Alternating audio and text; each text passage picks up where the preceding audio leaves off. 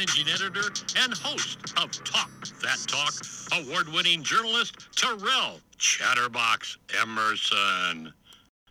Welcome to it. Welcome to it. It is 10 o'clock, a little after 10 o'clock on a Thursday night. It is time for your Thursday installment of the Talk That Talk radio show. I am your host, Terrell Chatterbox Emerson, in studio with my guy, Matthew Raftery. Matt, what's going on, man? Not much, you know. Uh, back-to-back weeks we're doing this, um, mainly because of the Vegas Golden Knights, but I'm mad at it. Not mad at all. I mean, I, I hope that the people that are following this show, uh, I hope that you guys bear with us um, in, in our Thursday shows during the fall and winter. See, hell, all the way up until spring, huh? Remember that thing about no days off that I was referencing a couple months back? Yeah, Okay, I was just making sure. it's kind of here. Yeah. It's kind of here. Uh, yeah, we're, trust me, we're gonna get all into the landscape of the sports world, and it's not just Las Vegas sports that we're gonna get into. We're gonna get into a lot of local sports for for the the Vegas natives, of course, but we're also gonna get into some worldwide sports, some national sports of sorts. It was a sports equinox today. Yes, and we've had a couple over the past couple of days, Yeah, I think this. Is, they said this. or past week, right? something like that. I think they said this is the twenty seventh time in history it's happened, or something like that. I feel like I'm leaving one one out because we just had hockey, basketball, football, and what am I missing? Baseball, all on the same day. Is the sports equinox that you're talking about? Isn't there a fifth sport? Yeah, so it's baseball, hockey, football, basketball, and I am missing a sport. There's it's five sports. It's I know not tennis. What is? Like, I'm gonna. Google it's it a, right it's now. a major sport. I know that much. is it soccer? It's not. I don't think it's soccer. Baseball, basketball, football, hockey. It is golf. It's golf, really. It's golf. What what golf event took place today? Anyway, we'll get to that. But if you guys are joining on Facebook Live, we appreciate you as always. If you guys would like to join on Facebook Live, you guys can do so at Talk That Talk Radio Show. Again, Talk That Talk Radio Show is pretty much where you can find this radio show across every platform. The one platform that would be different would be our Twitter is it is at Talk That Talk LV. Other than that, I think we got a I think we got a pretty packed show for you guys. As we said before, our Thursday shows where the Knights play at home. Uh, we will be starting our show after the Knights game, and that's that's when that's when we'll start up. Typically, Matt or somebody else will be in building at the T-Mobile Arena, and as soon as that game is over, they head from there straight into the studio, and we give you guys our Thursday show. So that's exactly what we're gonna do tonight. Before we hop right into the Vegas Golden Knights, I do want to read my mom's tip in. I like this one a lot. Picasso created more than 50,000 works of art. Matt, quick question for you. How many are considered masterpieces that we admire today? Excuse me. How many did he create? 50,000. More than 50,000. I would say two today. 2,000? No, two. Two. Oh, literally two. I think so. So how many are considered masterpieces that we still admire today? It's about 100. Okay. But that's still less than 1% of his creations, or excuse me, less than 1% of his creations are still relevant. Stop trying to be perfect. It's a numbers game. Start creating and be courageous enough to share. So I'll read that one more time for you guys. Picasso created more than 50,000 works of art. How many are considered masterpieces that we still admire today? About 100. Less than 1% of his creations are still relevant. Stop trying to be perfect. It's a number game. It's a numbers game, excuse me. Start creating and be courageous enough to share.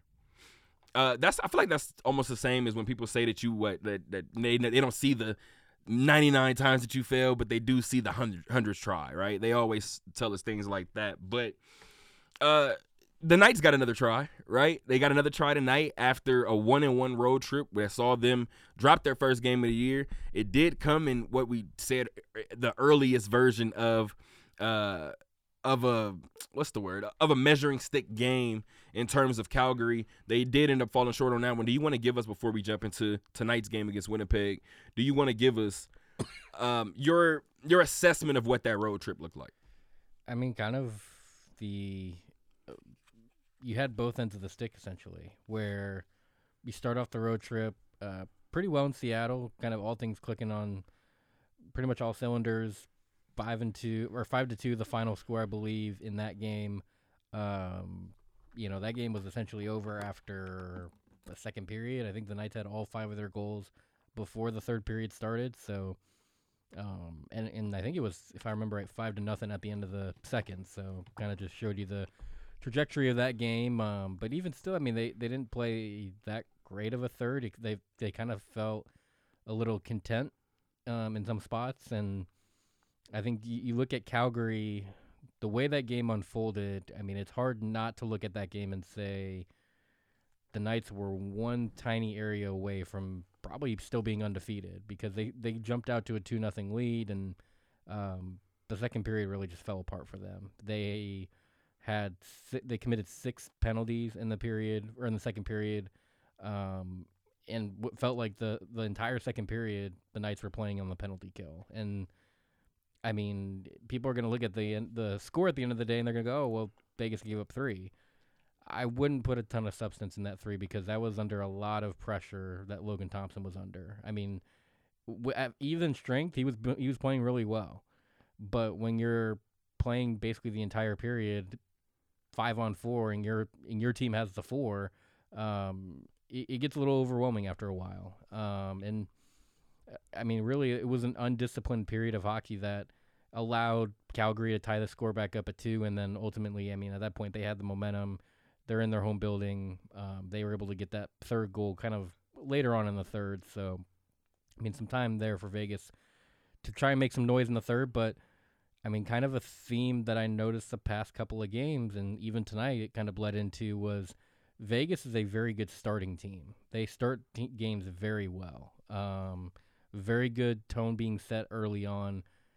The back half of the games is what starts to concern me a little bit because like I said, they they gave up two goals. Granted, probably in garbage time against Seattle, but still something you want to you know keep track of just for the record. Um, Calgary they gave up two goals in the second period and a game-winning goal in the third. Um, and and then tonight they jumped out to a four nothing lead on uh, Winnipeg, and then Winnipeg answered back with a, a goal in the second, I believe, and a goal in the third. So kind of chipped away at it and in those second and third periods, Vegas kind of felt like they were playing a little content, that they were just kind of riding it out, just hoping to bleed a lot of the clock out, and um, you know, they didn't really have that that jump to their step that they had in that first period tonight, and um, I mean, ultimately they they got the win. So a lot of it is nitpicking, um, finding different areas that this team can still improve on. I like to say any team that um, is winning can always find different areas to tweak a little bit. Um, maybe those areas don't shine as much when you are winning, so um, that's why like I think a lot of people kind of just dismiss and brush aside the fact that Vegas is, I believe, three of 19 or three of 20 now on the power play to start the year. 0 for 3 tonight, and you, you just talked about their fast starts. But one thing I want to allude, uh, one thing I want to actually allude to before we get directly into the power play or lack thereof, I guess, lack of power play success.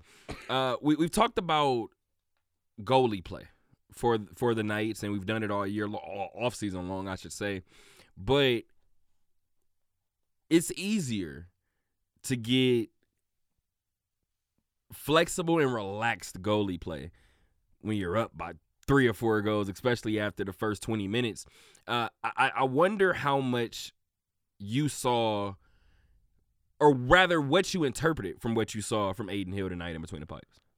Uh, I mean, I saw a, a viable second option for Vegas, at least in the short term. Um, you know, admittedly, I had my concerns about Adin Hill in the preseason as far as would he be a suitable uh, backup for Logan Thompson. And I mean, he had a couple of shaky games in the preseason, but he's been able to right the ship and really look pretty impressive in his at least as his debut or the couple starts that he's gotten, he, he's played pretty well, and you know he's kept Vegas in the game, and he, he he hasn't really put the team in too many vulnerable spots where he's giving up a lot of goals, and the offense is to have to is having to keep up with that type of um, with just that type of goalie play that they've had in years past um, with some games. So um, ultimately, I, I think Adin Hill played a solid game tonight. Um, you know, he, he, did enough to for his team to win. Um, you know, he got a lot of goalies or goal support, I should say, from his offense, and Um, you know, a lot of good things are starting are still clicking here for Vegas. Um, like I said, I mean the the areas that we mentioned is more so just nitpicking as far as maybe areas you if you're Vegas you you can still improve. Um, but I mean they're they're taking care of a lot of the major household areas of uh, hockey that you, that you need to, to to win consistently. Well, speaking of Adin Hill, he gave up two goals tonight. He did have 26 saves. That's a save percentage of .929. Um, speaking of two goals, Jack Eichel lit up the lamp twice tonight.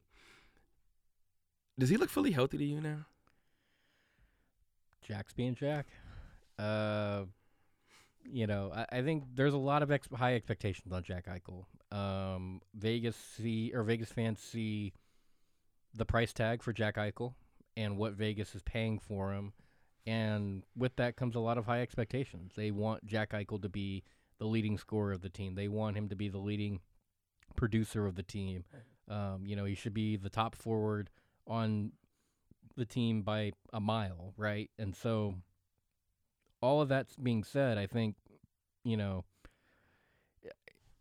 it's it's probably still remain to be seen, but at this pace, it looks like he's probably back. We'll see what happens on Saturday night because Saturday night at the T-Mobile Arena, the Colorado Avalanche, the defending champions, will be in the building. 7 p.m. on Saturday. Again, that is October 22nd. As of right now, the Knights are first place. They are four and one, eight points. They are first in the Pacific Division. Calgary and the Kings are right on their heels at uh, with six points rather. Calgary is three and one on the year. The Kings are three and three. Anything else in terms of hockey before we get out of here? I mean, Vegas is now four and one, eight points in the standings. I mean, all things considered, not not a bad start. Not at all. Not a bad first nine days to the season, right? Uh, speaking of a new season, the Vegas Knight Hawks schedule came out. What's today? Thursday? If it didn't come out earlier this week, I think I believe it came out late last week. But the 2023 schedule for the Vegas Knight Hawks at the Dollar Loan Center, it's up. It's up and out. You want some number? Oh, speaking of numbers, do you want the over under on the Knights game that you just left? I think I tweeted about this. Did you? What's I- the over under? I slid it in a tweet. So yeah, it's one of those if you know you know type of situations. Um, six and a half or seven, depending on your book. Caesar Sportsbook had it at seven. There's either a lot of happy people out there in terms of just sighing relief, or there's a lot of unhappy people out there. I would say if you're an under better, you're probably a little unhappy because the seventh goal came on an empty net. But if you're an over better, you're enjoyed because at least you get your money back. That's what I'm saying. You got to breathe a sigh of relief. You got to just take the sigh and just Yeah. live to fight another day. Speaking of living to fight another day, this will be year two for the Vegas Knight Hawks. Can I ask you a question? Mhm. I don't like it, but we'll see what happens. Four of the first five games of the year for the Knight Hawks will take place at the Dollar Loan Center. Why don't you like it? That's home games. You want to know why I don't like it? I'm gonna give you some numbers if I can. No, don't try to pull away the old schedule. Whatever. I don't see the old schedule anymore on here for whatever reason. I don't know why. But the reason why I don't like it is because on the back half of their schedule, I want to count these out. One, two, three, four, five, six, seven. In their last seven games, they have one home game. That's why I don't like it. Worked okay for the Aces, right? Different sport, different makeup. Uh, what I will tell you about this team, I, I think this team, th- this team had issues last season at home, right? And I think what's gonna happen this year is one of two things is gonna happen, and you just talked about it. Why be upset, right? This is an opportunity to, if nothing else, get out to a fast start at home. Their one road game does come against Northern Arizona. That is the defending champion in the IFL. However, their home games, their first four home games, open up against Iowa. Then they have the road game in Northern Arizona. Then they have San Diego, pardon, Duke City, and then Northern Arizona again. Now, I think we're going to learn one of two things about this team. At the very least, this team will be able to defend home turf. Or Remember last year how head coach Mike Davis said that he would be happy after four games if they were two and two? We may have to hit the panic button if things don't go right early in the season for the Vegas Knight Hawks because they don't have any wiggle room for things to go wrong early because they're going to be on the road a lot. Nine times out of 10 for an inexperienced team, too. What does it mean? I have no idea. Means fans need to get out to the Dollar Loan Center early and often to check out the, the Vegas Knight Hawks. I mean, players mentioned it last season as well that they they they they appreciated the support, obviously, but they did notice when things started to get kind of shaky on the field, the attendance resembled that. So they understood very quickly that they were in Vegas and that things there are a lot of other things to do here in Vegas. And I, I think a lot of players took that to heart. So we'll see what happens. Their season does open on March 25th. That is a Saturday night from the Dollar Loan Center against the Iowa Barnstormers. Former UNLV Rebel Gabe McCoy was a part of the Iowa Barnstormers two years ago, I believe it was, before playing with the Vegas Knight Hawks last season in their inaugural season. Uh, speaking of football, I think we got football for the next long time. I have that. I have football for a long time on this on this schedule, so let's just get right to it. Thursday night football doesn't suck anymore. Finally got more than one touchdown. Fam, and we got that early. Like, first of all, I, I, think shout out to Daryl D Hoop Harris. He uh, hit the group almost immediately. And uh, he was talking about Andy after the first throw, and he was like, damn, Andy. It's the exact same thing I said at home. I watched that play at home and I was just like, wow. So at home, I, I, literally had like my mini sports book going. I had a couple iPads going. My, my my phone was going. My computer was up. I just had so many different things going. I'm paying attention to to, to the postseason, right? In in baseball, I'm paying attention to Thursday night football. I'm paying attention to, to the third day of the NBA season, and this game continued to jump off the paper to me. And I think what's so interesting is we we talk about in these early seasons or uh, in these early parts of the season in the NFL, we talk about quarterbacks who take care of the ball. And that's one of the main things. We always talk about quarterbacks who take care of the ball. And we talked about it a lot with Derek Carr last season, right? Not so much this year with three picks in the first game of the year. But we talk about these quarterbacks, and these are a lot of times you look up and you see people like Kirk Cousins, and you look up and wow, we're week seven, and you have two interceptions, one interception. How does that work? Patrick Mahomes, Aaron Rodgers, we know of these quarterbacks, right? the conversation was about Andy Dalton coming in and how Andy Dalton had one turnover, one interception rather, since taking over for Jameis Winston, who had five through the first three games. And you know how much I like Jameis. Oh, I know. So just the simple fact of that being brought up, I'm not rooting against Andy by no means. Much.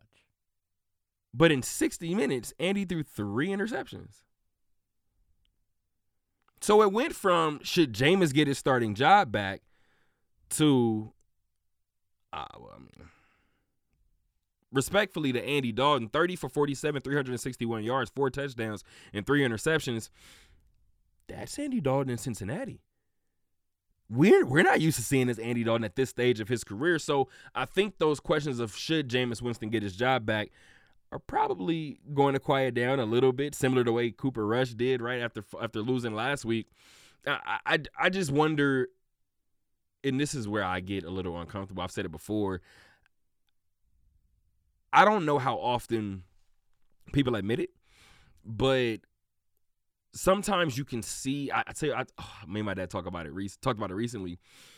I said my Packers are in trouble because I can see my young players thinking. And I told my dad, I said I used to teach my middle schoolers when I played when I uh, coach basketball. We practice all this time. We practice this hard. For you to go through the rigorous motions of it now. When the game comes, it should be fluidity. I tell I tell my kids all the time, I shouldn't see you think on the court. I just shouldn't. It should be instinctual. It should be an innate ability almost. That's what you practice for. I watched this game and Jameis Winston on the sideline. Look, how can I put it? Do you want to talk about Melvin Gordon later in the show? Yeah. Yeah. Okay. Reason. There's a reason why I asked that. Uh, when when when Andy Dalton is doing whatever he's doing, Jameis Winston is the ultimate cheerleader on the sideline, right? The moment that he began throwing picks, Jameis is is in his ear, telling him it's all right, get back out there, whatever the case may be. He's doing what he's supposed to do as a backup quarterback. However, Jameis Winston has shown us plenty of times when he's thinking. And I don't mean that as a joke. I know a lot of people are laughing right now, but I mean that in the sense of Jameis Winston, to me, I feel like I can read like a book. I feel like it's pretty easy to read Jameis Winston. I could be wrong, but the reason why I said I'm scared for Jameis Winston is Jameis Winston has been dealing with this back issue all season long. After tonight, why do I feel like Jameis Winston is going to do everything in his power to get back to the field? Because he knows what Andy Dalton is.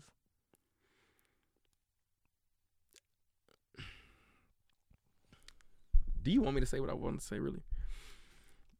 What is Andy Dalton? To be honest, when y'all said in the group chat that, oh yeah, Andy's in, I didn't know who the hell you were talking about at first. I was like, who's Andy? I looked at ESPN. I was like, oh, Andy Dalton. I didn't think Andy Dalton was in the league still. I thought he had disappeared. I was like, oh, this is where Andy Dalton's at. All right.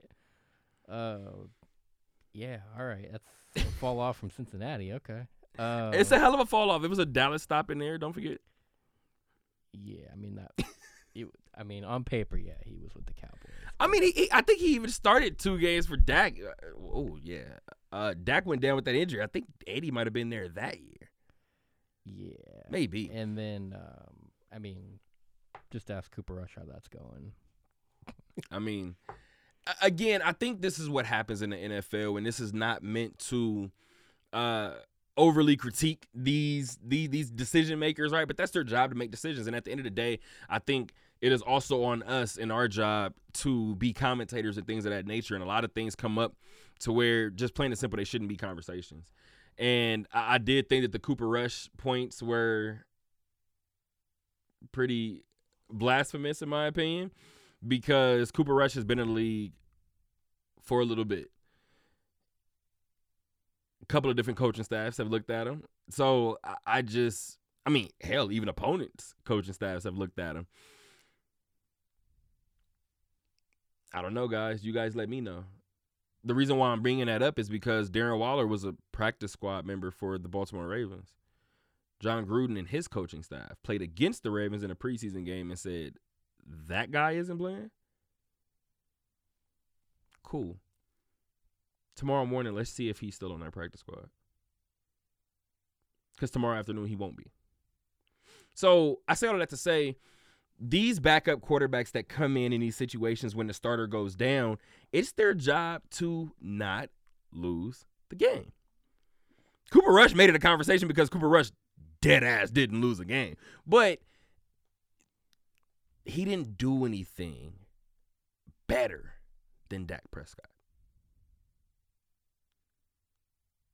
up until tonight, the only thing that you can say that Andy did better than Jameis Winston is take care of the ball, which is very important. Are we sure? In terms of what? What else did he do better? Are we sure that he took care of the ball better than Jameis? Up until tonight. Oh, okay. Up until tonight. Yeah. Up until tonight. I was gonna say if you were including tonight, I was like, nah, no. Nah, tonight it went. Tonight, Jameis Winston won his job back. If I'm Jameis, I'm I'm chilling on the plane back right back home. Like I ain't got nothing to worry about. But even more the reason I think Jameis is probably on the field next week, and I just don't know if Jameis Jameis might need the full season to, to recover. And let, let's just be honest. Jameis is on a one year deal. Jameis can't afford to miss the entire year. Jameis Winston probably shouldn't play football anymore this year. But you know what they're gonna do? He's gonna go into the the uh, training facility or yeah, you know, all the medical professionals and say, you know, be like, uh, just whatever you got to do, shoot it up, like painkillers galore, like. Well, we know that New Orleans would do it, right? Because Taysom Hill is playing with two cracked ribs, and he said he's playing p- playing rather with. I don't even want to say what it is. I, I am not even going to try to pull the name out, but I, I believe it's it's essentially painkillers, but it's a shot directly into his rib. Yeah. Um, and my mom is gonna, mom might actually text me to answer, but uh, I mean, they're numbing it up, numbing it up right before he goes out there. And I've been a person, I've I've had bruised ribs before, never cracked ribs, bruised ribs. It hurts to inhale. Oh yeah, that's what I've heard about rib injuries. It's hell. It's hell on earth. Shout out to my brother for giving me bruised ribs too, by the way. But hell on earth. It, you know what? I I was hurting, so I was like, I don't even know exactly like how long it took, but I was just like, I'm going to sleep. I was a kid. I was like, I'm going to sleep. I woke up because I couldn't breathe. You know when you're sleeping, you're taking deep breaths. I woke up because my body literally couldn't take the deep breath. I said, fam, you're asleep. Like, how do you not, how can you not breathe right in your sleep? Uh, but anyway, let's get back to this football game. Let's talk about the other side for a little bit before we move on. And so, actually, no, let's do this now. We're gonna get to Arizona. Actually, no. Let's do this Arizona point now. By the way, I saw your tweet. Which bef- one? Before we went on Which one? about Kyler and Cliff. I think I liked one too that I felt like it was verbatim how I felt. The one that I tweeted was barring barring a Super Bowl run. No, it's a fact. So I'll say it again. No, it's a fact. So barring a Super Bowl run, Kyler Murray got Cliff Kingsbury fired tonight.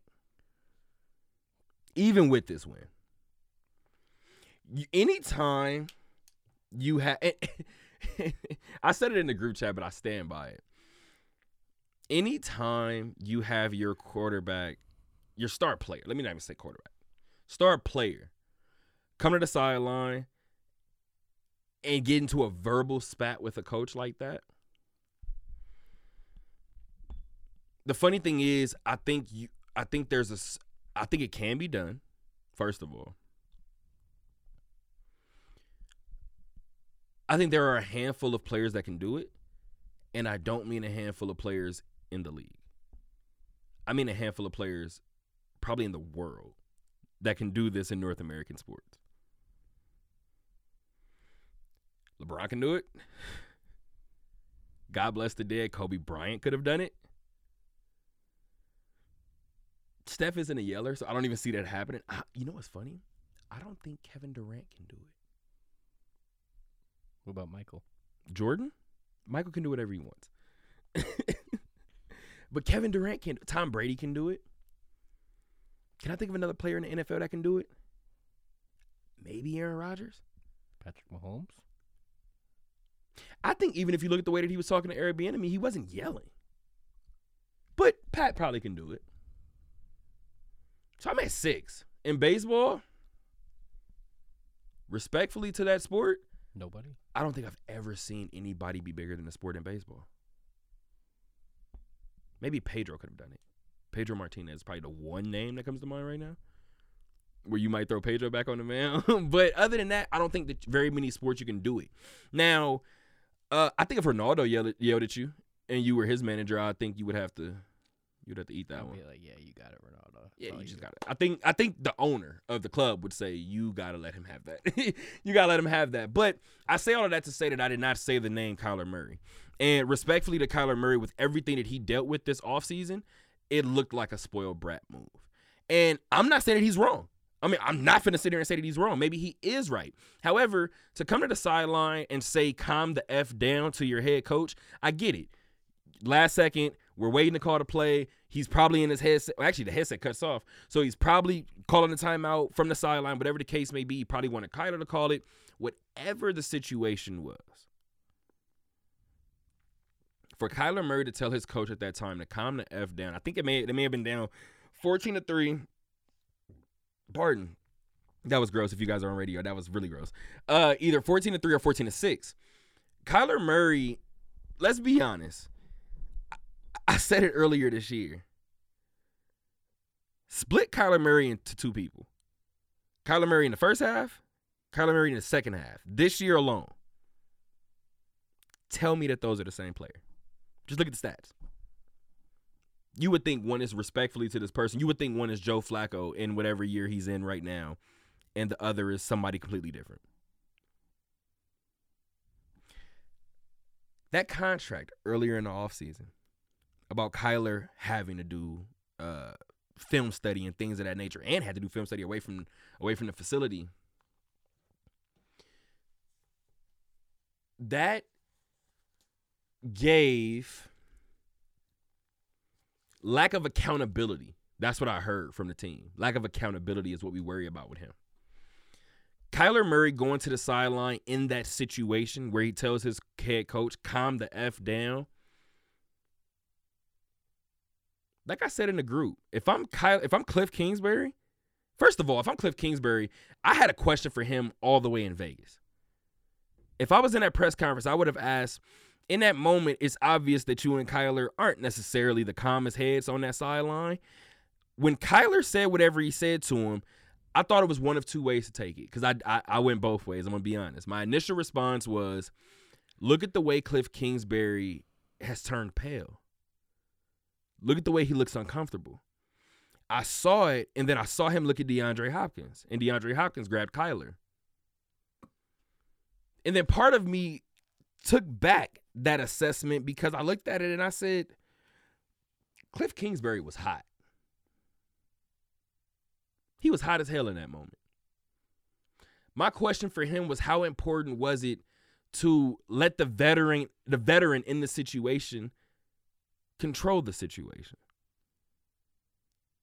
Cuz that was an amazing head coaching job in that moment. Here's my only issue with that. If I feel the way that I feel about Kyler Murray possibly costing his head coach's job tonight, Cliff Kingsbury is a fired man at the end of this year unless he wins a Super Bowl or unless goes to the Super Bowl. With that said,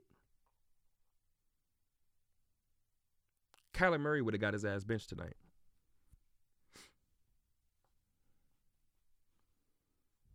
Sometimes a president has to be said. I don't know if I'm head coach. If Kyler Murray comes to my sideline and says that, Kyler, we stink right now. I don't have time for your pettiness, bro. You could say it's fieriness. You could say it's it's it's it's uh, the will to win. It's passion. You could say all of these different things. You guys have told me since high school or since uh, the offseason that it appears that he has an accountability issue. Kyler Murray, if we are down, whether it's eight points, whether it's 11 points, this is the second time in the first 20 minutes of this football game where you are inside the red zone and the play clock is at two. And you're telling your head coach to calm down. Kyler Murray, what have you done on a football field that requires anybody coaching you to be calm? Even when you win, it's worrisome. What Kyler is going to end up doing is showing us throughout these 17 weeks why that contract was drawn up the way it was. I got nothing else. I mean, I, I will say I I agree that Cliff Kingsbury he'll be fired some point this season. I would say it's probably going to be on Black Monday. Um I don't think Arizona wants to fire midseason if they don't have to because I think they still believe there's a glimmer of hope they can get to the playoffs. They're 3 and 4 right now. I think they finished the year 8 and 9. I think 8 and 9 is about where this team is. And I mean, they're not winning the division at all. Um, they're probably, dare I say, they may be the third best team in their own division. Um, I think there you can make a case for both San Francisco and LA to be better than them. LA already beaten them head to head. Uh, they still got to play San Francisco twice. They got to go play the Rams one more time. Can I throw a monkey rich in there really quick? Yeah. Let's go to their defense. Week one, they give up 44 to the Chiefs, right? That's the Chiefs. I'm going to give you the five weeks in between before tonight. This is what the defense has allowed. The Arizona Cardinal defense has allowed 23 points, 20 points, 16 points, 20 points, and 19 points. If you fire Cliff Kingsbury, you could promote defensive coordinator Vance Joseph to head coach. Hell, I might even give them 10 losses. Given the remainder of their schedule. So why wouldn't I? I'm not saying now, but why wouldn't I fire him five weeks from now and give Vance Joseph the last five weeks of the year? Mm, I mean, you could. I mean, it's a it's a tough enough stretch that if Cliff's not care- careful, he could get fired. I mean, he's got to go play the Vikings uh, a week from Sunday on the road, 10 a.m. slot. Keep in mind, Call of Duty is coming out, I think, this weekend. There's a, there's, a, there's a reason I brought that up. Oh man. You know what's funny too? Uh you just brought that up, but let's be honest. The Cardinals scored 25 points in that second quarter tonight. They had 42 points. Right? Outside of that 42 points, or excuse me, outside of that 25 point second quarter, Kyler Murray led the Cardinals to 17 points. The New Orleans Saints scored 17 points in the fourth quarter. Without those two pick sixes in that second quarter, New Orleans wins the game. Kyler Murray, who should calm down? Instead of three and four, you're now two and four. No, two and five. Sorry. Um, but yeah, you have the Vikings on the road next. After that, you're back home for Seattle. The third game of that five game stretch is in SoFi against the Rams. Wait, pause. Time out. I'm sorry. you I know you're reading. Do you want to know Kyler Murray's stats for the year? It's probably not good. Because I was gonna say his stats probably don't look that bad. Do you want to know what what his QBR is right now? They said coming in his QBR was uh 81, which is below league average. Right now, ESPN has their stats, and of course, they're this isn't um this isn't um the same QBR that they were talking about on the on the broadcast. However, Kyler Murray has thrown for just over 1,400 yards, six touchdowns, four interceptions. The QBR listed on ESPN right now is 46.6. That is 19th in the league. So again, who should calm down? Right. We just talked the never mind. We just talked about people not losing games. Well, Arizona's gonna be doing a lot of that, I think. This is what I meant when I said I would have. If I'm Cliff Kingsbury in that situation, I already feel like I might get fired. I'm benching him. I'm sorry, because let's just say that he does feel like what we all feel that Kyler got him the job, right? Cool. Kyler also could have just cost you your job. So if you felt like there was an allegiance between you guys because he got you the job, it was severed once he did that. Kyler, do me a favor. Take your helmet off. Colt, start throwing. And I'm not talking to you about it either. Anybody in the front office want to say anything? Oh, we paid him a lot of money. That's cool. What do you want me to do in that situation? You shouldn't respect any head coach that does nothing in that situation. So I did what I did. You want to fire me for benching Kyler Murray? Do it. Yeah. How you got it, bro? I mean, like I said, the Ra- the Cardinals could very easily look up at the end of the next five weeks and look at a four and eight record. Like that's very. You said the Rams are in there, the Niners are in there, the Vikings are in there. So they got the Vikings next on the road. After that, they have the Seattle Seahawks at home. After that, they go to SoFi for the Rams, back home for the Niners, and home for the Chargers. Four of those five games, I think, are very losable. And if they're not careful, they'll lose to Seattle too. If they lose the the next five, oh, there's no doubt that Cliff Kingsbury's out. Cliff would be fired in the midst of that five. There's no doubt. There's no doubt in my mind that if they lose four of the next five, Cliff will be out. If they lose back to back games with that second one being at Seattle, that's a problem. Or home against Seattle, that's a problem. I'm telling you now. If he's not fired then, it'd be not even whispers. These are rumbles. You're you're starting to hear these. And then I think, like you said before, depending on if he does drop four out of them, maybe a third straight. I'm telling you, tonight was the one of the ultimate indictments against Cliff Kingsbury, despite this one. And not to mention, even outside of that five game stretch, you still got to play Tampa this year. You still got to play the Niners one more time. And I think you have a road game in Atlanta, who has proven to be better than expected. They're Detroit of last year, or from this year. Yeah. How does that work? Anyway. Uh speaking of football, let's talk about some other week five matchups. Oh, you want to talk Melvin Gordon? You want it? I mean, he's still fumbling the ball a lot. That's what Melvin does. Can somebody help me out? Cause I don't want to I don't want to get into this. Uh, so Melvin Gordon was supposedly, and I'm, I'm about to pull this video right now, but. but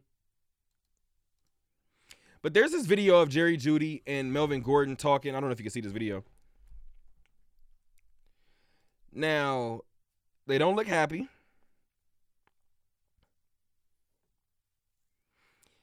Now, Nathaniel Hackett, head coach of the Denver Broncos, who's made a couple of headlines already this year,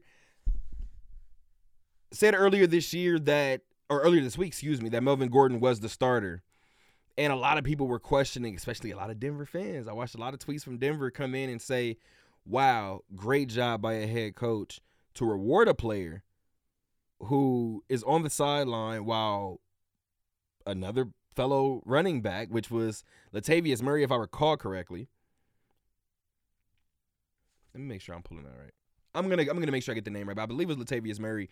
But um, way to reward somebody who's pouting on the sideline instead of being a team player with a starting job. And I got to be honest.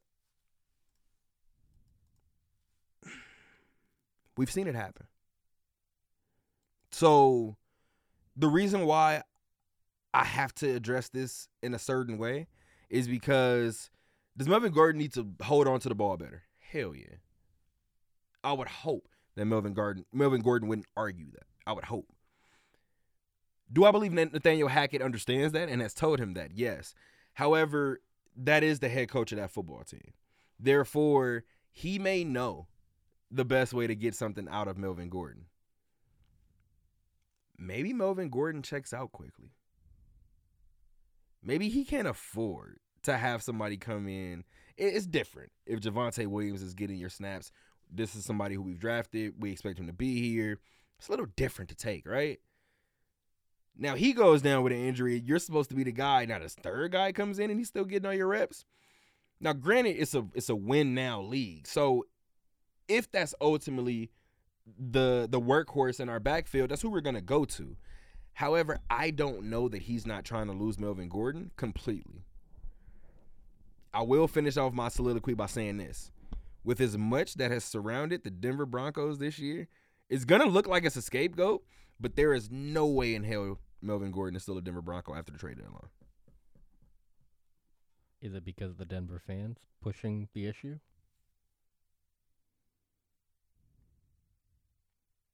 I think it's a big pot of everybody's stew.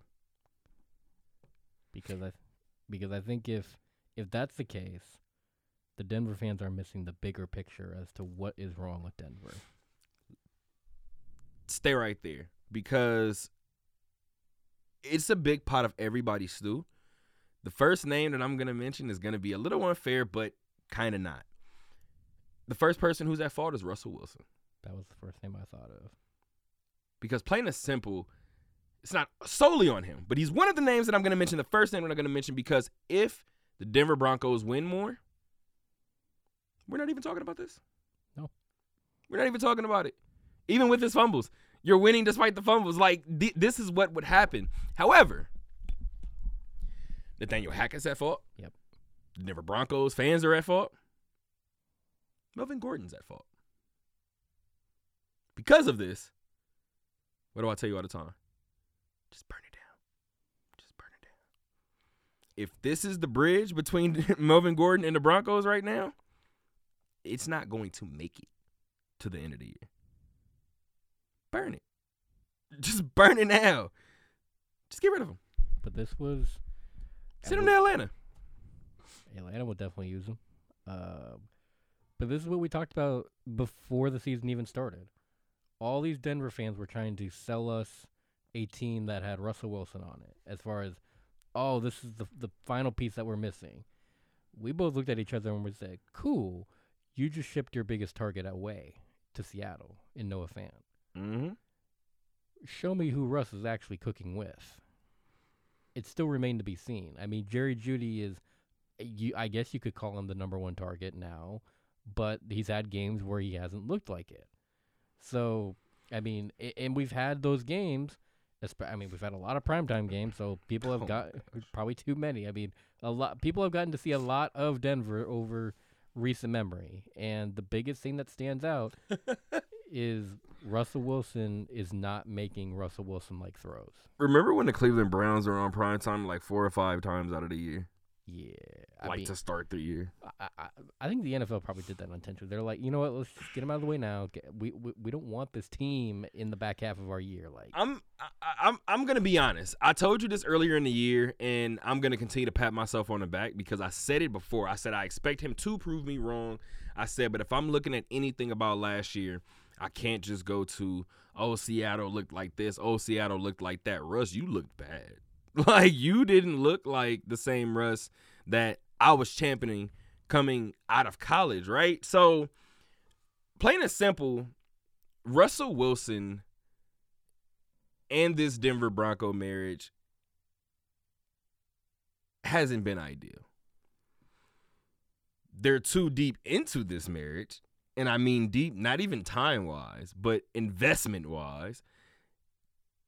Russ isn't going anywhere. So, what's so interesting about the situation is I think the Denver Broncos could look completely different in one way by the by the uh, trade deadline, and they could look a completely different way by the start of the NFL season next year. But I do want to highlight and pat myself on the back about earlier this year when the quarterback ratings came out for Madden. I said I love my guy Russ, but Russ is outside of the top ten, and he's gonna have to show me that he's in that top ten. Russ has actually dropped on that list. be in the top fifteen. Probably number 15. He's getting he's dropping to that area. He's somewhere between 12 and 15 right now. Would you take Kyler or Russ? Oh my God. this year? Yeah. Jeez Louise. If you're an NFL GM, you have to take one of the two right now to start your franchise. To start my franchise. Well, I my my cop out answer is going to be it depends on what I have. But if you're asking me like to add him to my Packers, move Aaron Rodgers and add him to my Packers, I got an answer for you. If you're telling me to who I want to start my team with, yeah, fresh franchise. This is your first pick. I'm probably still going Russ. I'm probably still going. If the answer if, in terms of my Packers, I'm taking Kyler though. Um, the reason why I'm taking Russ in terms of I can build a team because I'm gonna build the defense. Russ, your job is to not lose the game, but I don't think Russ is considered a game manager because Russ is one of those guys that he will lull you to sleep, lull you to sleep, lull you to sleep, boom, over the top. It happens all the it happened all the time in Seattle. Trust me, I'm a Packer fan. It happened all the time. So I would take Russ in that aspect. If I can build my defense, but obviously if if you want me to do something right now with Green Bay, I think Russell Wilson would be lost in Green Bay right now with those receivers. So you're still worried about Kyler losing you games more so than Russ. No, I think that when Russ has looked bad this year, when Kyler Murray looks bad, resp- again, this is going to sound really, really disrespectful, but numbers wise, when Kyler Murray looks bad, you ever seen a high school football quarterback have a bad game? It looks like that. It's four of nine for 46 yards. You've played 30 minutes of football and you got 46 yards? Like that, like when Kyler looks bad, it's ugly. Russ, we're looking at Russ more so with this puzzled look because we've never seen this from you, Russ. The hell is this? We even gave you excuses last year when this came up. The hell is this? Speaking of quarterback excuses, what's Baker's now? He ain't got none. Baker has every excuse in the book. This is gonna you know what's funny? This is not fair to Baker Mayfield because Carolina has thrown in the towel on the season. Baker Mayfield's numbers are not going to look good this year. Baker Mayfield may miss time this year. What I mean by that is we see it all the time with quarterbacks, right? We see it. We're seeing it with Carson Wentz a little bit right now, having surgery on his finger, may miss four weeks. Baker may go through something like that. And knock on wood, I'm praying for his health, but I mean that in the sense of the Carolina Panthers are going to be bad. Baker's not going to look good. Baker is heading towards an inevitable benching. Baker strikes me as too prideful. If Baker has a shoulder that's tinkering with him, if Baker has something that's going wrong right now, I give Baker two weeks, two to three weeks before it comes out, it becomes an issue. Baker has surgery or Baker's sidelined for the season. One of the two things is coming. You know what's coming right after that? Baker Mayfield, Johnny Manziel comparisons. They're coming very, very quickly. The reason why we're talking about this, guys, is because Christian McCaffrey was shipped off from the Carolina Panthers today to San Francisco. Now, plain and simple, I trust Kyle Shanahan. Yes, he's blown two leads in the second half, in the fourth quarter specifically of Super Bowls. I still trust him. That means he's gotten the two Super Bowls. I don't know, guys. I trust him. He, he's a he's a quarterback, or excuse me, he's a coach who has invented ways to run the ball in a sport that we had pretty much thought we had that sewn up. We thought we had it sewn up in terms of ways that you could run the ball. Kyle Shanahan invents ways to run the ball. Deebo, Deebo Samuel. You have Christian McCaffrey now. You have a host of other running backs that can help you don't have a running quarterback anymore, but you have a quarterback again that will not lose you the game. So that should not lose you the game, right? Given given what he has around him. You guys talked about it in the group already, and I'll let you go into it. This team looks very, very dangerous. There's one reason why I'm not too ready to jump on board yet. Christian McCaffrey has to show me he can stay healthy. And the way that this 49er team is pounding the football, they endure injuries a lot. I mean, I still think they're the NFC representative in the Super Bowl. These 49ers with this move. You have a I'll say competent quarterback in Jimmy Garoppolo. He's not a guy that's going to move the needle for you one way or the other, but like you said, he's not a guy that's going to go out there and stink it up and lose you the game either. He's very middle of the roadish. Like if you think of mediocre quarterback, you probably get John or Jimmy Garoppolo that's probably just a, a little above that. He's a little above mediocre. Um, and now you have a very solid running game with Christian McCaffrey.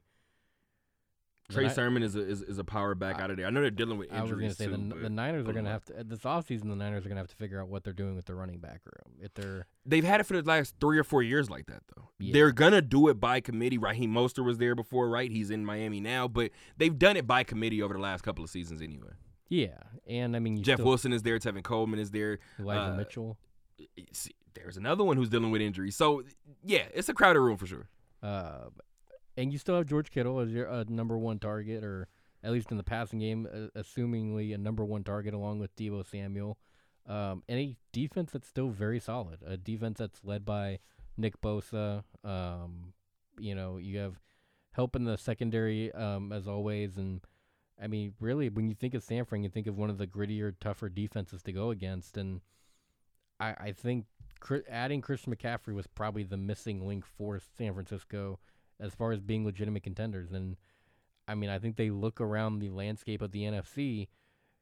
To me, I think they see one team that could contend with them, and it's probably the Eagles. Like outside of that, I feel like San Fran looks around and goes, "Now that we have Christian McCaffrey, nobody's really going to give us much of a run in the NFC, given how the the season's playing out." I was letting you rock um on on this particular part, but I'm reading a, a- an article that just went up a couple of moments ago from Josh Weinfuss. I hope I'm not wrong with that, but this is an ESPN staff writer, and he's writing from Glendale, Arizona. Would you like to know what I'm reading right now? Uh oh. How old is Kyler Murray? It's got to be like 25? Kyler Murray better not be 25. 24, Ky- Kyler Murray is 25 years old. Oh, jeez. That was a guess. Okay. All right. Let's What? get into it. Why do you say he shouldn't be 25? Cause you know what's funny? My mom taught me at a young age that uh, when you're explaining something and when you're apologizing, like certain words just don't go into it. Like, but I was trying to like certain words just don't go into it. Kyler Murray was explaining the situation, obviously that went down on the sideline, and uh, he said he was just telling his coach to calm down. I mean, first of all, Kyler, we saw it, so you don't have to tell us. Um, however, this is a quote from Kyler Murray. The clock was running down, and we couldn't have gotten a playoff in time, or excuse me, we couldn't have gotten that playoff that we were trying to run. So it was, I guess it was my fault. I'll take that. You said, I guess it's my fault.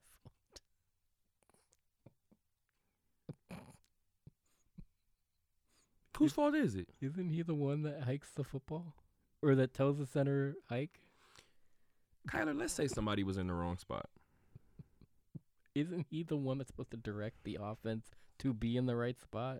Or to audible out if he needs to? Like, isn't that why you give the keys to your quarterback for the offense? Let's have some fun with this. You think in a team death match, you think Kyler Murray, whenever somebody, whenever somebody loses, he blames everybody else on the team. Oh, mo- most definitely. Hundred percent right. I would never want to play King of the Hill with with Kyler Murray because the moment the other team snatches the flag, he's blaming everybody else. I mean, you could play Kyler, you were the closest one to the flag. I know, but I was looking the other way. What does that have to do with me? You were the closest one near the flag. Like, anyway, You got to be a menace to play Call of Duty with. you know what's funny? I didn't. I didn't. I don't know if Kyler Murray is this guy. And it's the same thing that I had with the Celtics. Arizona. The only reason why my takes are this like this about Kyler Murray is because of that contract in the offseason. It made it sound like Kyler was real childish. Maybe Arizona was. Arizona's probably pointing to that now and going, "See, we told you." This is why I wouldn't have taken it out. I wouldn't have taken it out of my contract. Kyler Murray, you can feel disrespected. Kyler Murray, you can feel all of these different things. You can feel disrespected all you want. Well, I'm giving you 190 million dollars. Fam, I don't care how you feel. I was about to say, if I'm Kyler Murray in that spot, it's like, uh, how much you want? Bet, uh, you want me to watch in a certain spot? You, you know, uh, you You want me to record it? You want me to go on Periscope? I'll do whatever. You want me you to? I'll create a Twitch. Don't worry about it. How much you paying me again? All right, yeah, that's not. How much you say StreamYard was a month? pro- That's not gonna be a problem. Fam, like, bro, at the end of the day, and then this is the thing too, and I couldn't wait to get to this part, but I guess they were asking about what what um about how Cliff Kingsbury is on the sideline, and he said he's real animated over there on the sideline sometimes. So somebody asked if Cliff Kingsbury was actively screaming into his headset. Kyler Murray said no. He said he just saw the antics. Is that part of the film that he was studying? I'm sorry. That was- That was funny. That was a good one. that was a damn good one. You all this damn filming or all this films that you do not study. You want to study this part of the film right now? You want to talk about the sideline? I have a bigger issue with it now. I think you've seen me do this before where you're kind of like you're you're deep into something and somebody typically tells you something or asks you something or thinks that you're talking to them. And it kind of gets into one of those moments where you kind of look over at him like, you're about to get all my frustration. It wasn't even about you at first, but you said something to me, and now I, I didn't zeroed in. Kyler Murray just said that Cliff Kingsbury, he wasn't yelling in his headset, which is what I said. I said he probably wasn't yelling in his headset. What just happens? What happens if somebody was out of position and Cliff Kingsbury is on the sideline freaking out because that person wasn't in their position? And you're coming to the sideline cursing me out. I have zeroed in on you. What's your numbers look like right now? Yeah, Kyler, do me a favor. Sit your ass down. Wait, wait, wait, wait. How much are we paying you again? I'll calm down when you sit down. Yeah, exactly. And I mean, I, I say that it falls on Kyler because go look at whenever somebody's out of position on Tampa Bay when Brady's on the field. There's a viral video of Green Bay right now. Of Aaron Rodgers. Aaron Rodgers cursing out a tight end. Get your ass over there. You seen Aaron Rodgers when he called for the motion and the tight end stood up and went to the left. You seen Aaron's shoulder sink. Aaron just stared at him. Get your ass back over there. He's not looking at Matt LaFleur being like, well, see, he's out of position. Like, we can't run this play no more. It feels like that's what Kyler does. Is he, he's it almost felt in that moment, even though he didn't, it felt like one of those moments where Kyler kind of just looks at um at Cliff Kingsbury and goes, "See, he's out of position. It's not my fault." Like we were talking about earlier, when you're playing King of the Hill, even it could be completely Kyler's fault, but something will have gone awry in Kyler's mind that goes, "Oh, it's not my fault." Or he'll tell you like somebody called him in his house, like, fam, what that got to do with me? like, what that got to do with me, bro? I don't care. I'm over here trying to respawn right now. You telling me that somebody calling you for dinner? Um, I, I truthfully don't know. I have no other words for it. I'm, I'm, because you know what's funny? That's why I asked how old Kyler was because I wanted to end this with all the jokes that I was saying and end it by saying it looks like Kyler might just need to mature. If Kyler has a maturity issue at 25 it ain't gonna happen. The Arizona Cardinals have not found their starting quarterback. Well, and I think this furthermore solidifies the point that can we please stop bringing college coaches up into the pro ranks and letting them loose right away? Like this experiment has not worked time and time again. It hasn't. Not, it didn't work for Nick or for. Uh, well, I mean, it kind of sort of worked for Nick Saban, kind of. I mean, of the group, he was probably the most successful to do it. It didn't work for uh, Urban Meyer. It's it damn sure ain't working for Cliff Kingsbury right now. It worked for Chip Kelly for all of one season. You got yeah, exactly. You got one decent season out of Chip Kelly, and then he crumbled. UCLA right now. He's at UCLA. he's back in college and he's doing great. So let's just accept the fact that college coaches are great college coaches there's a big gap between the college game and the pro game. And I think it's a gap that a lot of these coaches don't understand until they step foot in the pro game. Who knows? Maybe we're overreacting to this Kyler Murray situation, but we will end it with this. Cliff Kingsbury on the situation. He's obviously trying to pardon. He's obviously trying to uh, downplay the situation, but he, he tried to take the, the the joking approach. This is what we're doing, three and four. I don't like it, but whatever. He said I didn't look good on TV acting that fiery. Kingsbury quipped. I don't know. Guess it's a Gen Z thing. You're on TV, so calm down. I like showing emotion. Kyler Murray said that Kingsbury is quote unquote usually chill until Sunday. Again, if I'm Cliff Kingsbury, what's preventing me from not cussing out my quarterback? In Kyler Murray. In that moment. Kyler Murray. You know what?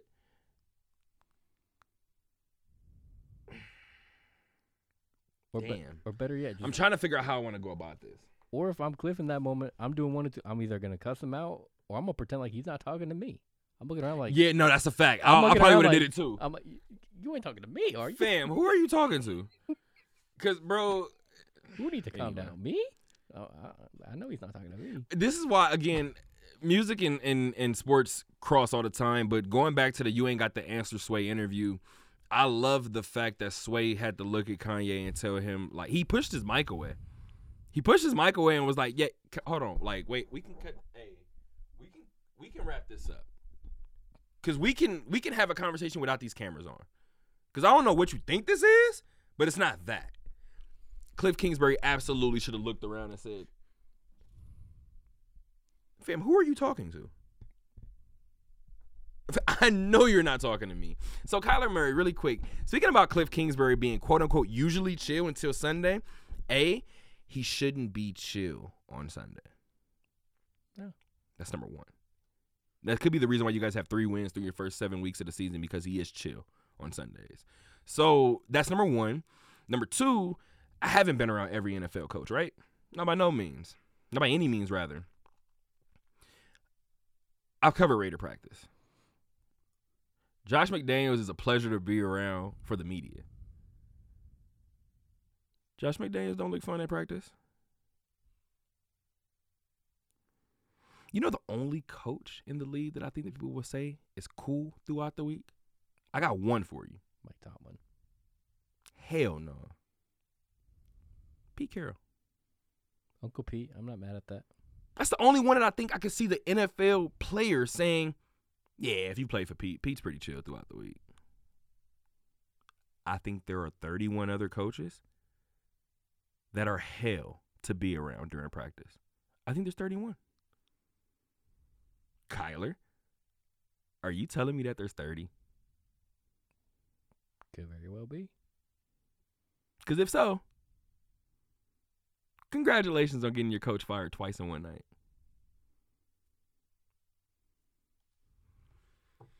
I don't know, bro.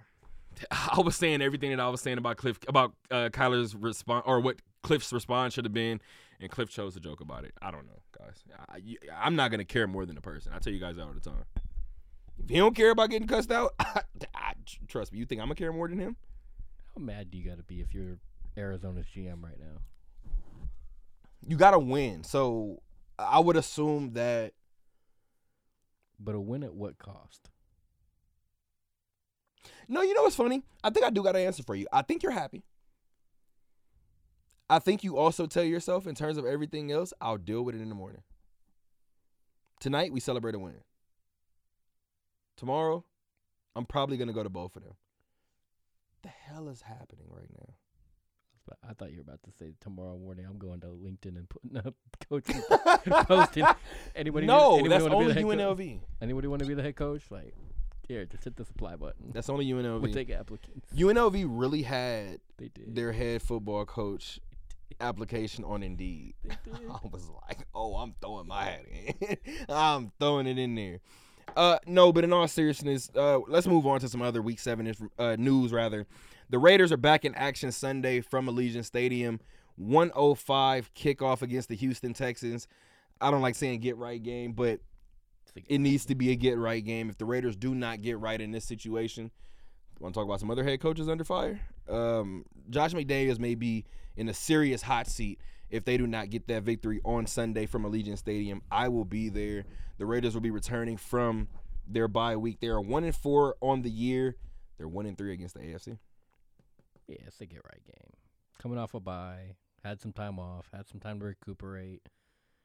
I mean, i i if Vegas played their cards right, like maybe this bye week is kind of the the coming to Jesus moment for this team. You know, it's a little premature in the season because it, their bye is so early, but maybe it's a, a bye week that they needed to kind of regroup and hit the reset button.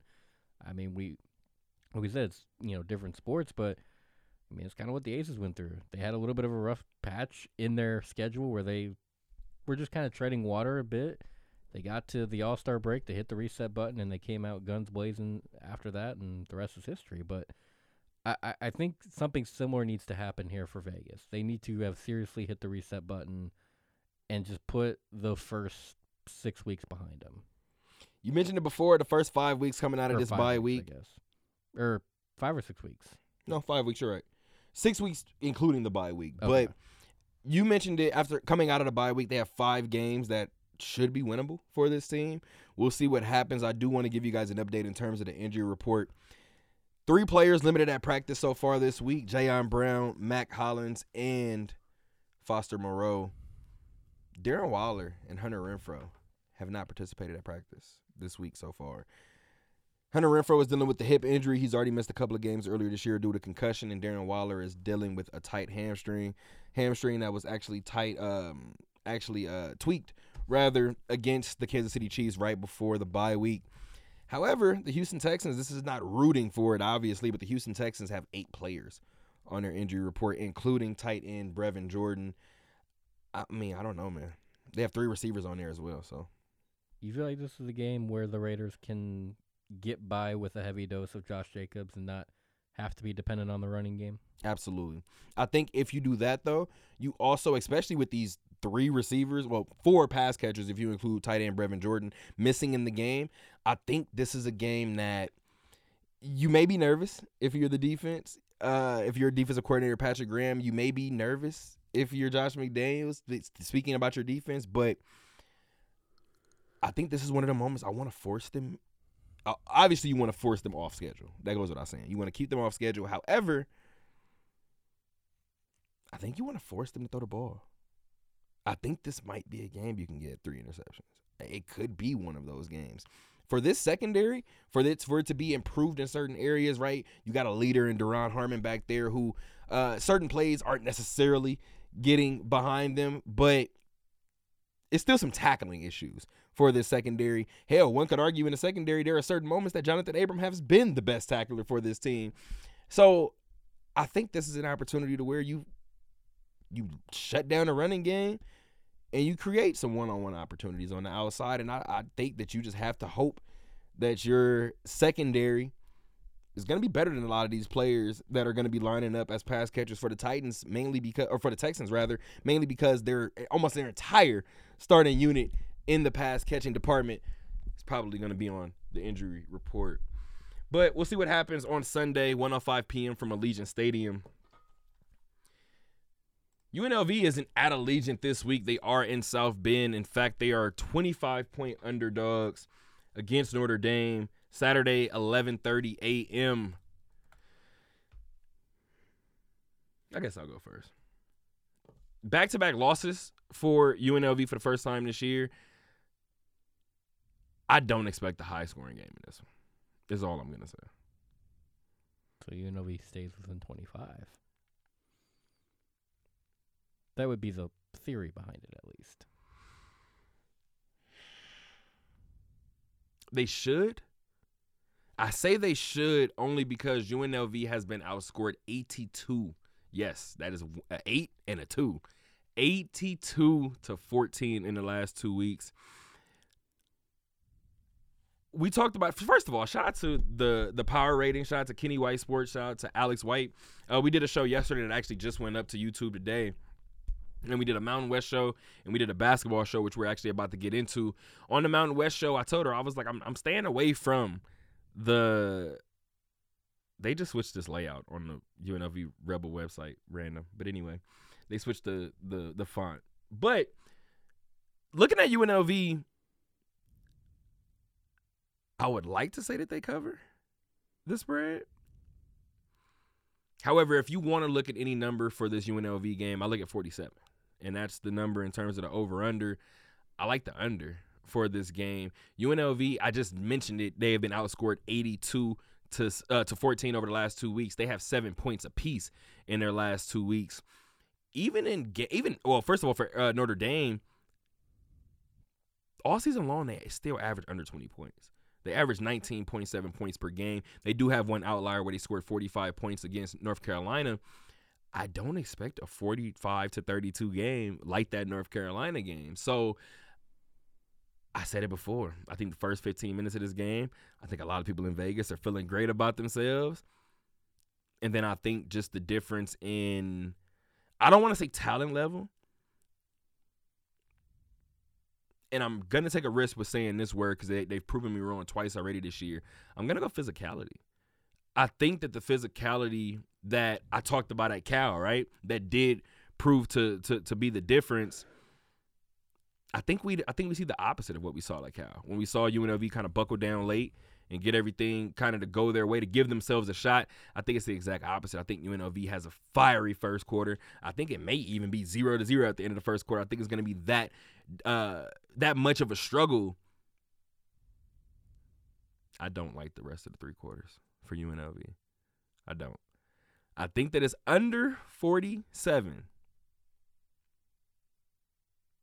I don't know that UNLV doesn't get blown out 30 to 7, 36 to 7, 30, like something random like that. But the number 47, I definitely see both of these teams falling under that. I mean, I said earlier in the week, I think it's 28 17 Notre Dame.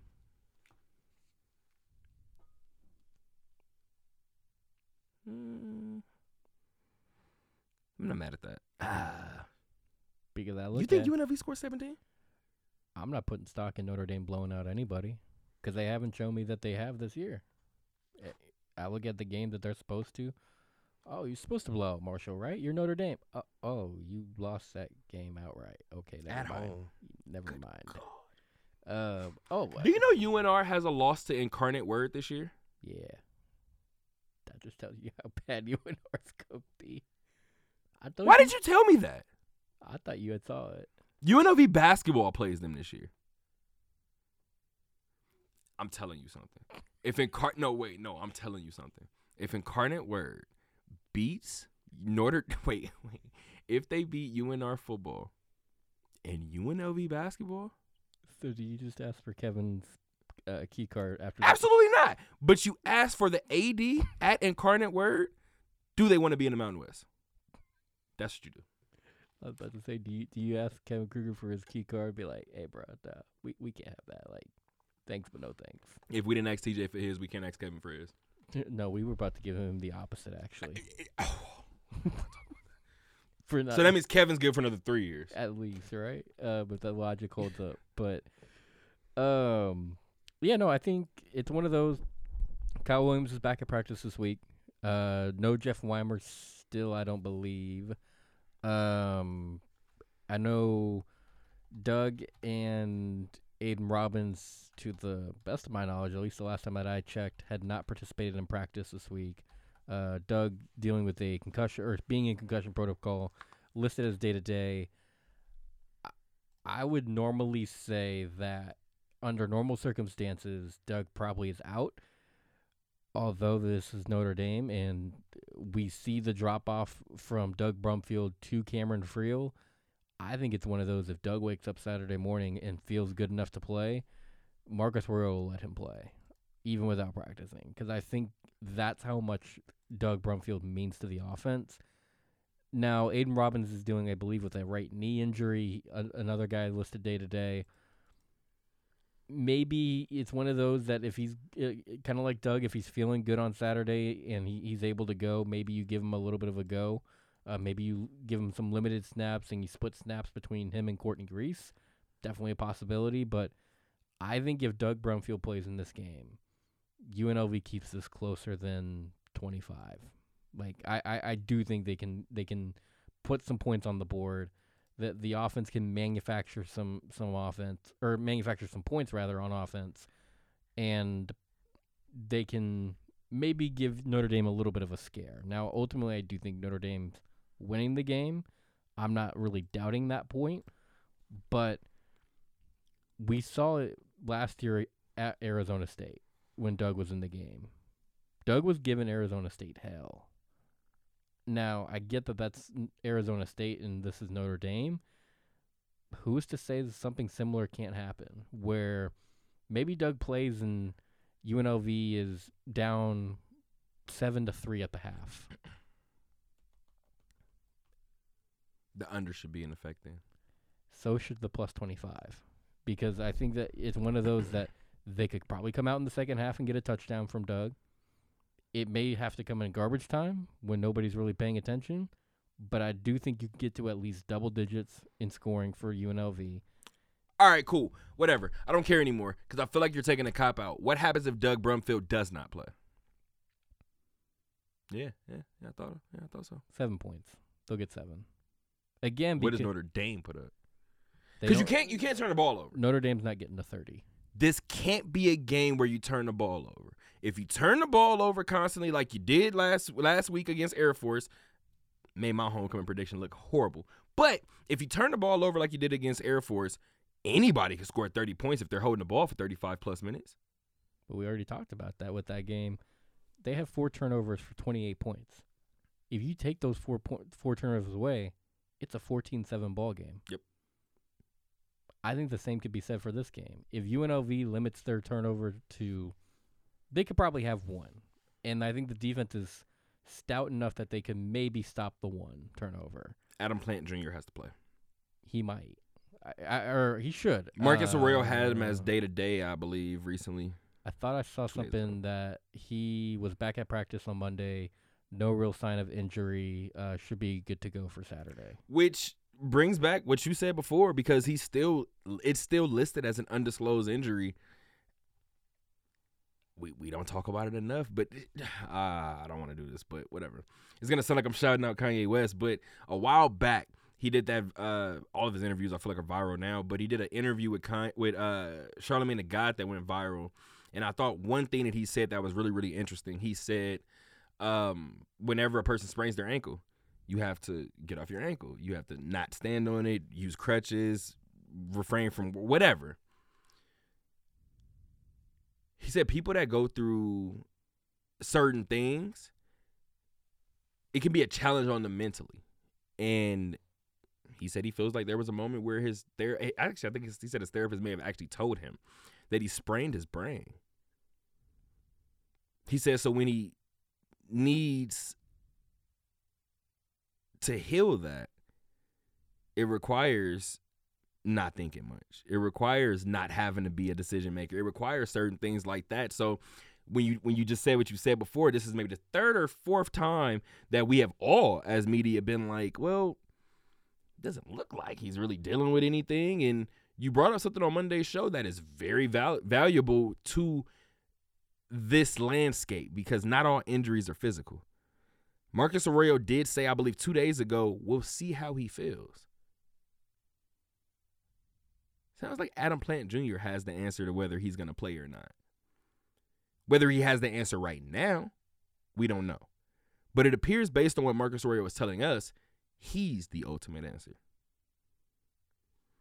Yeah, I mean, I, I like I said, I think if Adam Plant Jr. plays, that's a big addition to the defense.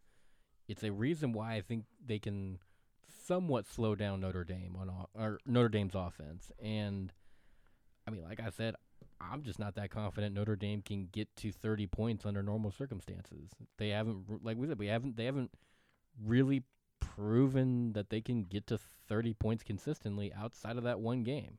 They haven't. I don't think they have again. So I mean, you look at, I, it's more, it becomes a numbers game, especially if you're looking at it from that side of things, as far as like you know, minus 25, plus 25, over under 47. Like, you start doing the math on it and going, okay, if we're pretty confident Notre Dame can't get to 30, that means they're probably going to land on a fairly square number of like a 28 is probably where they're going to land. So maybe 24 to 28. I was going to say 24, so I'm not mad. Yeah, 24 to 28 somewhere in that area because that's a, that sounds about right. If we know they can't get to 30. UNLV's got to be good for at least a field goal, maybe a touchdown. Maybe you get both, depending on who's playing. You might get both. You might get lucky and get both. But last least, week scared me. Last week was the first time this season that I've been scared. But even last week, even with four turnovers equating for 28 points, Cameron Friel still led a touchdown drive. Indeed. So let's say you get the one usual touchdown drive out of Cameron Friel. And he lost his starting running back. Even better. Let's say you start you let's say you have the usual Cameron Friel touchdown drive that you get usually one per game. At least that's what he's been averaging. We're looking at 28 to 7. Now, it's not necessarily close. Right. But it's somewhat respectable. Coming off of a 42 to 7 loss and a 40 to 7 loss, 28 to 7 is a win. The only loss in that moment, aside from the obvious one, would be scoring seven points for a third straight week. That would mean that the offense looks broken. Uh, speaking of offenses that aren't broken at this present moment, Dawn Sullivan. Shout out. I feel old, Matt life just moves quickly, like extremely quick. I feel like I just did. Do you know Dawn Sullivan was the first coaching spotlight I did? Ta-da! Funny. Um, she became the new volleyball head coach, and my my first coach's spotlight. In case you guys are wondering what it is, our coach's spotlight was um just getting into the mind of a coach. And a lot of times, what the the angle that I kind of pitched it as was everybody likes to play Monday morning quarterback, right? Oh, you should have done this. Oh, you should have done this. Cliff Kingsbury, you should have done this. And a lot of people don't understand what the coach's resume looks like, that the coach used to play, that just certain things about the coach that'll make you understand. I mean, maybe I'm not qualified to question what they're doing. And Dawn Sullivan just so happened to be the first one. And that story was called Dawn of a New Era. And boy, has it been the dawn of a new era. Since writing that story, Dawn Sullivan has brought you UNLV a national championship.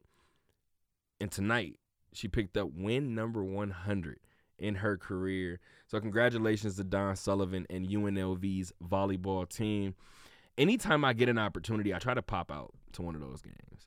It was two sports that I used to pretty much try to three if you include swim, swimming, but I've only been like two swim meets, like not covering it. And um those are the two sports that I've been able to anytime I catch a or I have an off day or something like that where I'm just at home and I got some time, I'll run up to to uh, campus and I would typically watch KO and her Lady Rebels, or I would go and watch Dawn Sullivan and her in her in her volleyball team. I just had to. If you know anything about Dawn Sullivan, it's just a certain energy that you want to be around.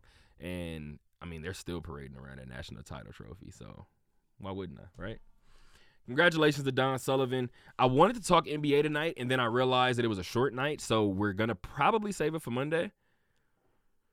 We'll have some Monday Night Football to kind of prep for. We'll have the Raiders to go over.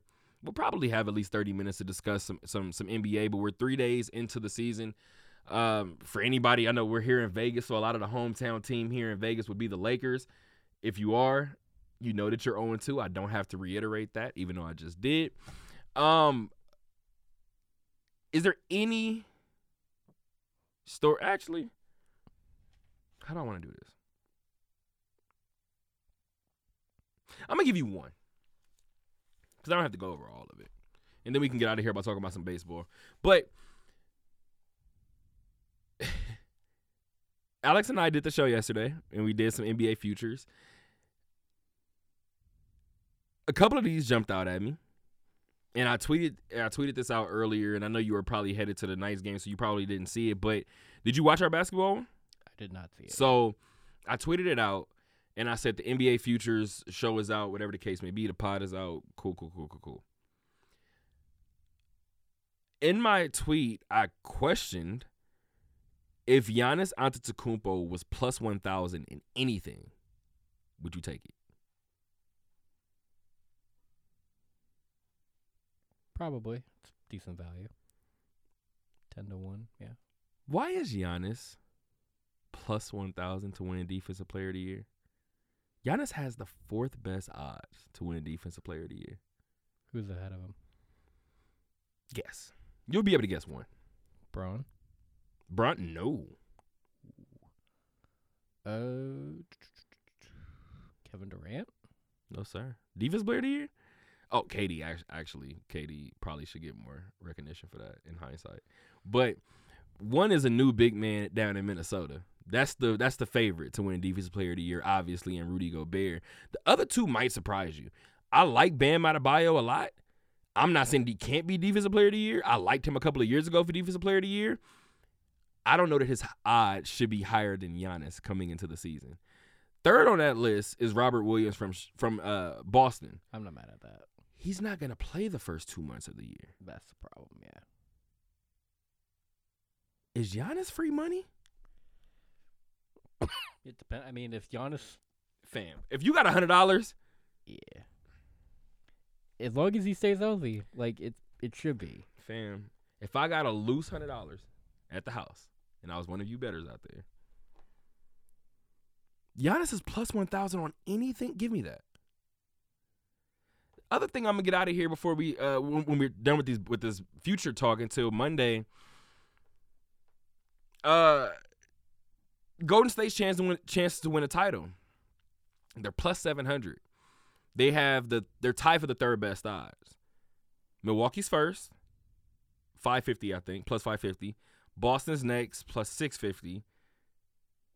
And then the Warriors and the Clippers are tied at plus seven hundred. So, as I said before on that show with Alex, over the next couple of weeks, you guys are gonna find out why I like the Clippers so much.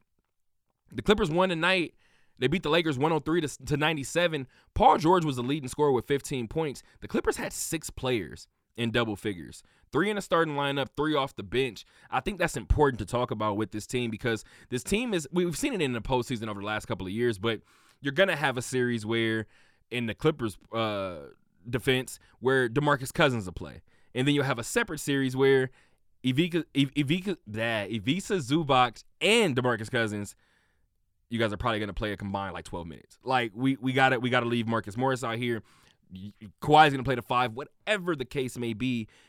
You've seen ability to to to, to change. I don't know that there's another team more structured to be drag and drop. Oh, Norman Powell's getting tired? Cool. Pull him. Robert Covington. Go do the same thing. Oh man, Terrence Mann is getting tired. Don't worry about it. Luke Kennard, go do the same thing. Kawhi's getting tired. Cool. Paul George. Go do the same thing.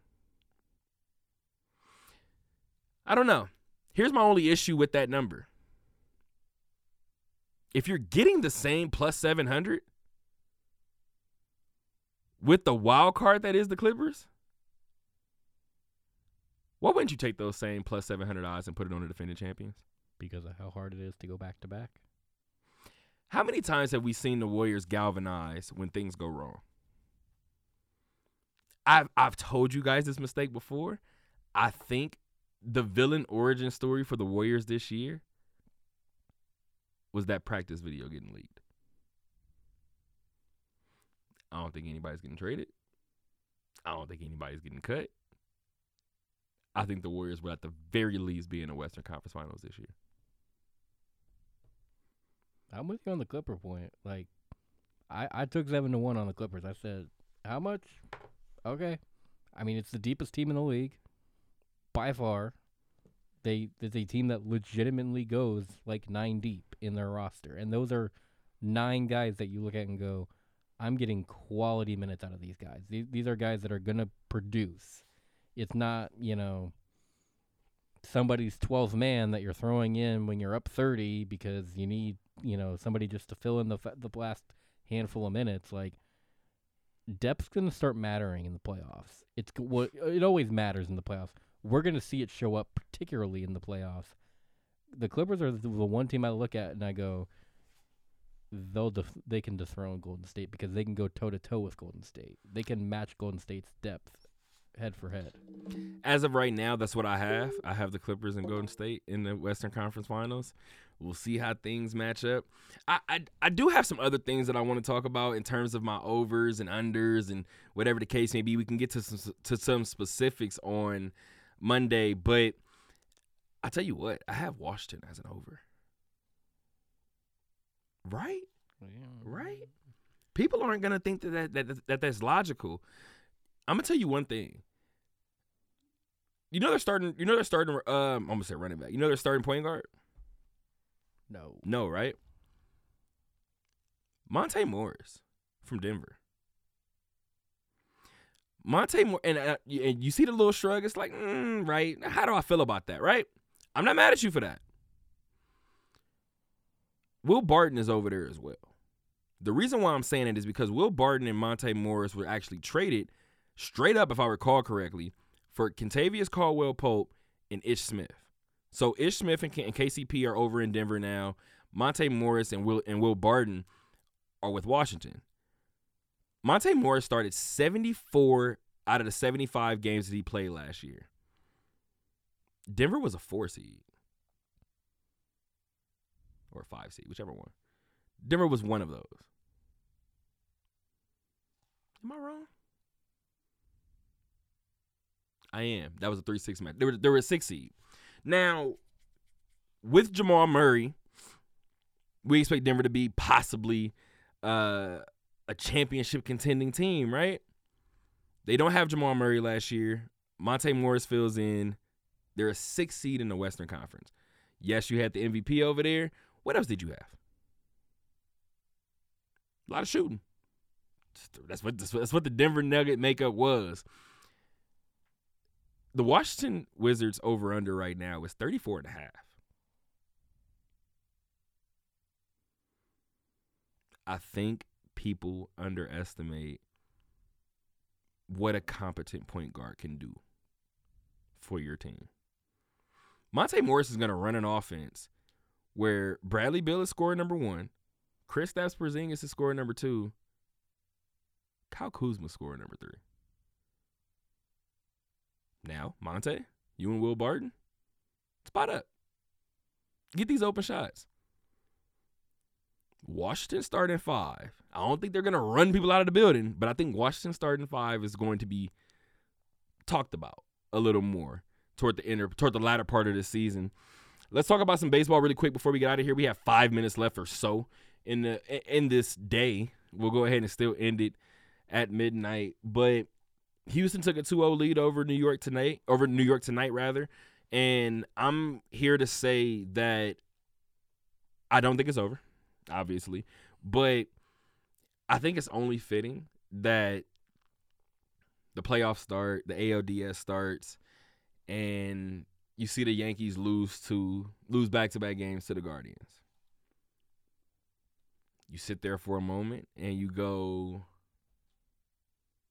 Oh, but the Yankees stink. This will be the worst letdown. And oh, you gotta fire the man. And then they get out of the series. Now you lose the first two against Houston. It's here again. You gotta fire, bro. You gotta. What happens if the Yankees win this series? This is gonna be the wildest roller coaster to a World Series that I have ever seen in Yankee history. That I have seen in Yankee history.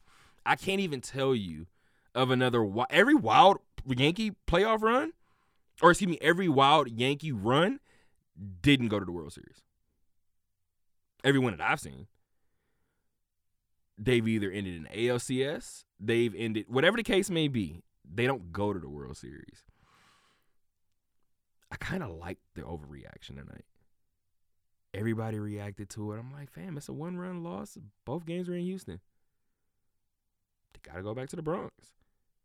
If you want to use what was it two years ago as any comparison, or whatever the year that the that the Astros cheated, that's what the Yankees pointed out. Aaron Judge was one of the main people that pointed it out. Look at us when it came to to um to the Bronx. It's not close. Max Kellerman brought it up as well.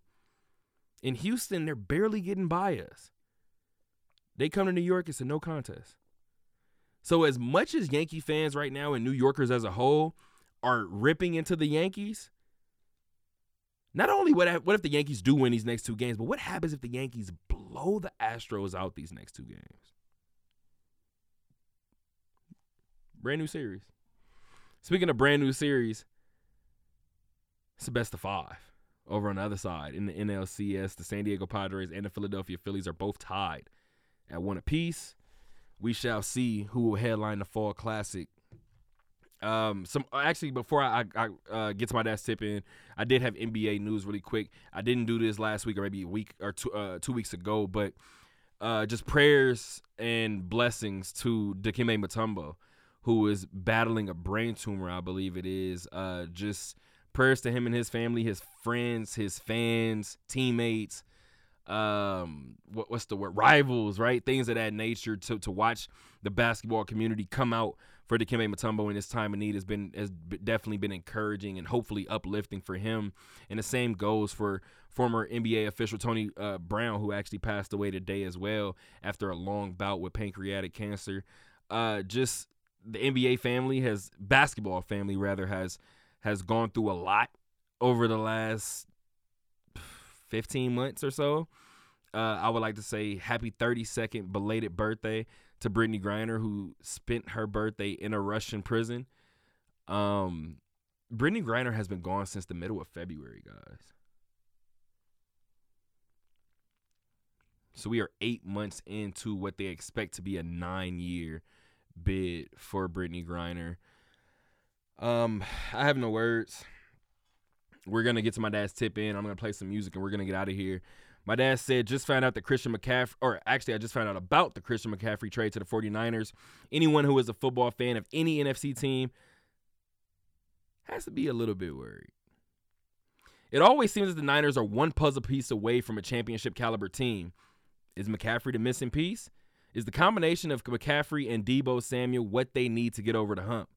We all know what a difference maker McCaffrey can be as one of those best dual threats in the league, but when healthy. In 2019, he became the only, or excuse me, he became only the third player in NFL history to have a thousand yards rushing and a thousand yards receiving in the same season. But can he stay healthy after missing 23 of the last 33 games over the last two seasons? Keep in mind, Dad, he played for the Carolina Panthers. Are you going to let them run you into the ground? Lots of questions, and we just have to wait on the answers. The return of McCaffrey to the Bay Area after starring in college at Stanford and finally getting a chance to play for Coach Kyle Shanahan after Shanahan had strongly considered taking McCaffrey in the 2017 draft with San Francisco holding the number two overall pick, but decided on defensive lineman Solomon Thomas, who just happens to be McCaffrey's Stanford teammate after they traded down to number three. Pardon.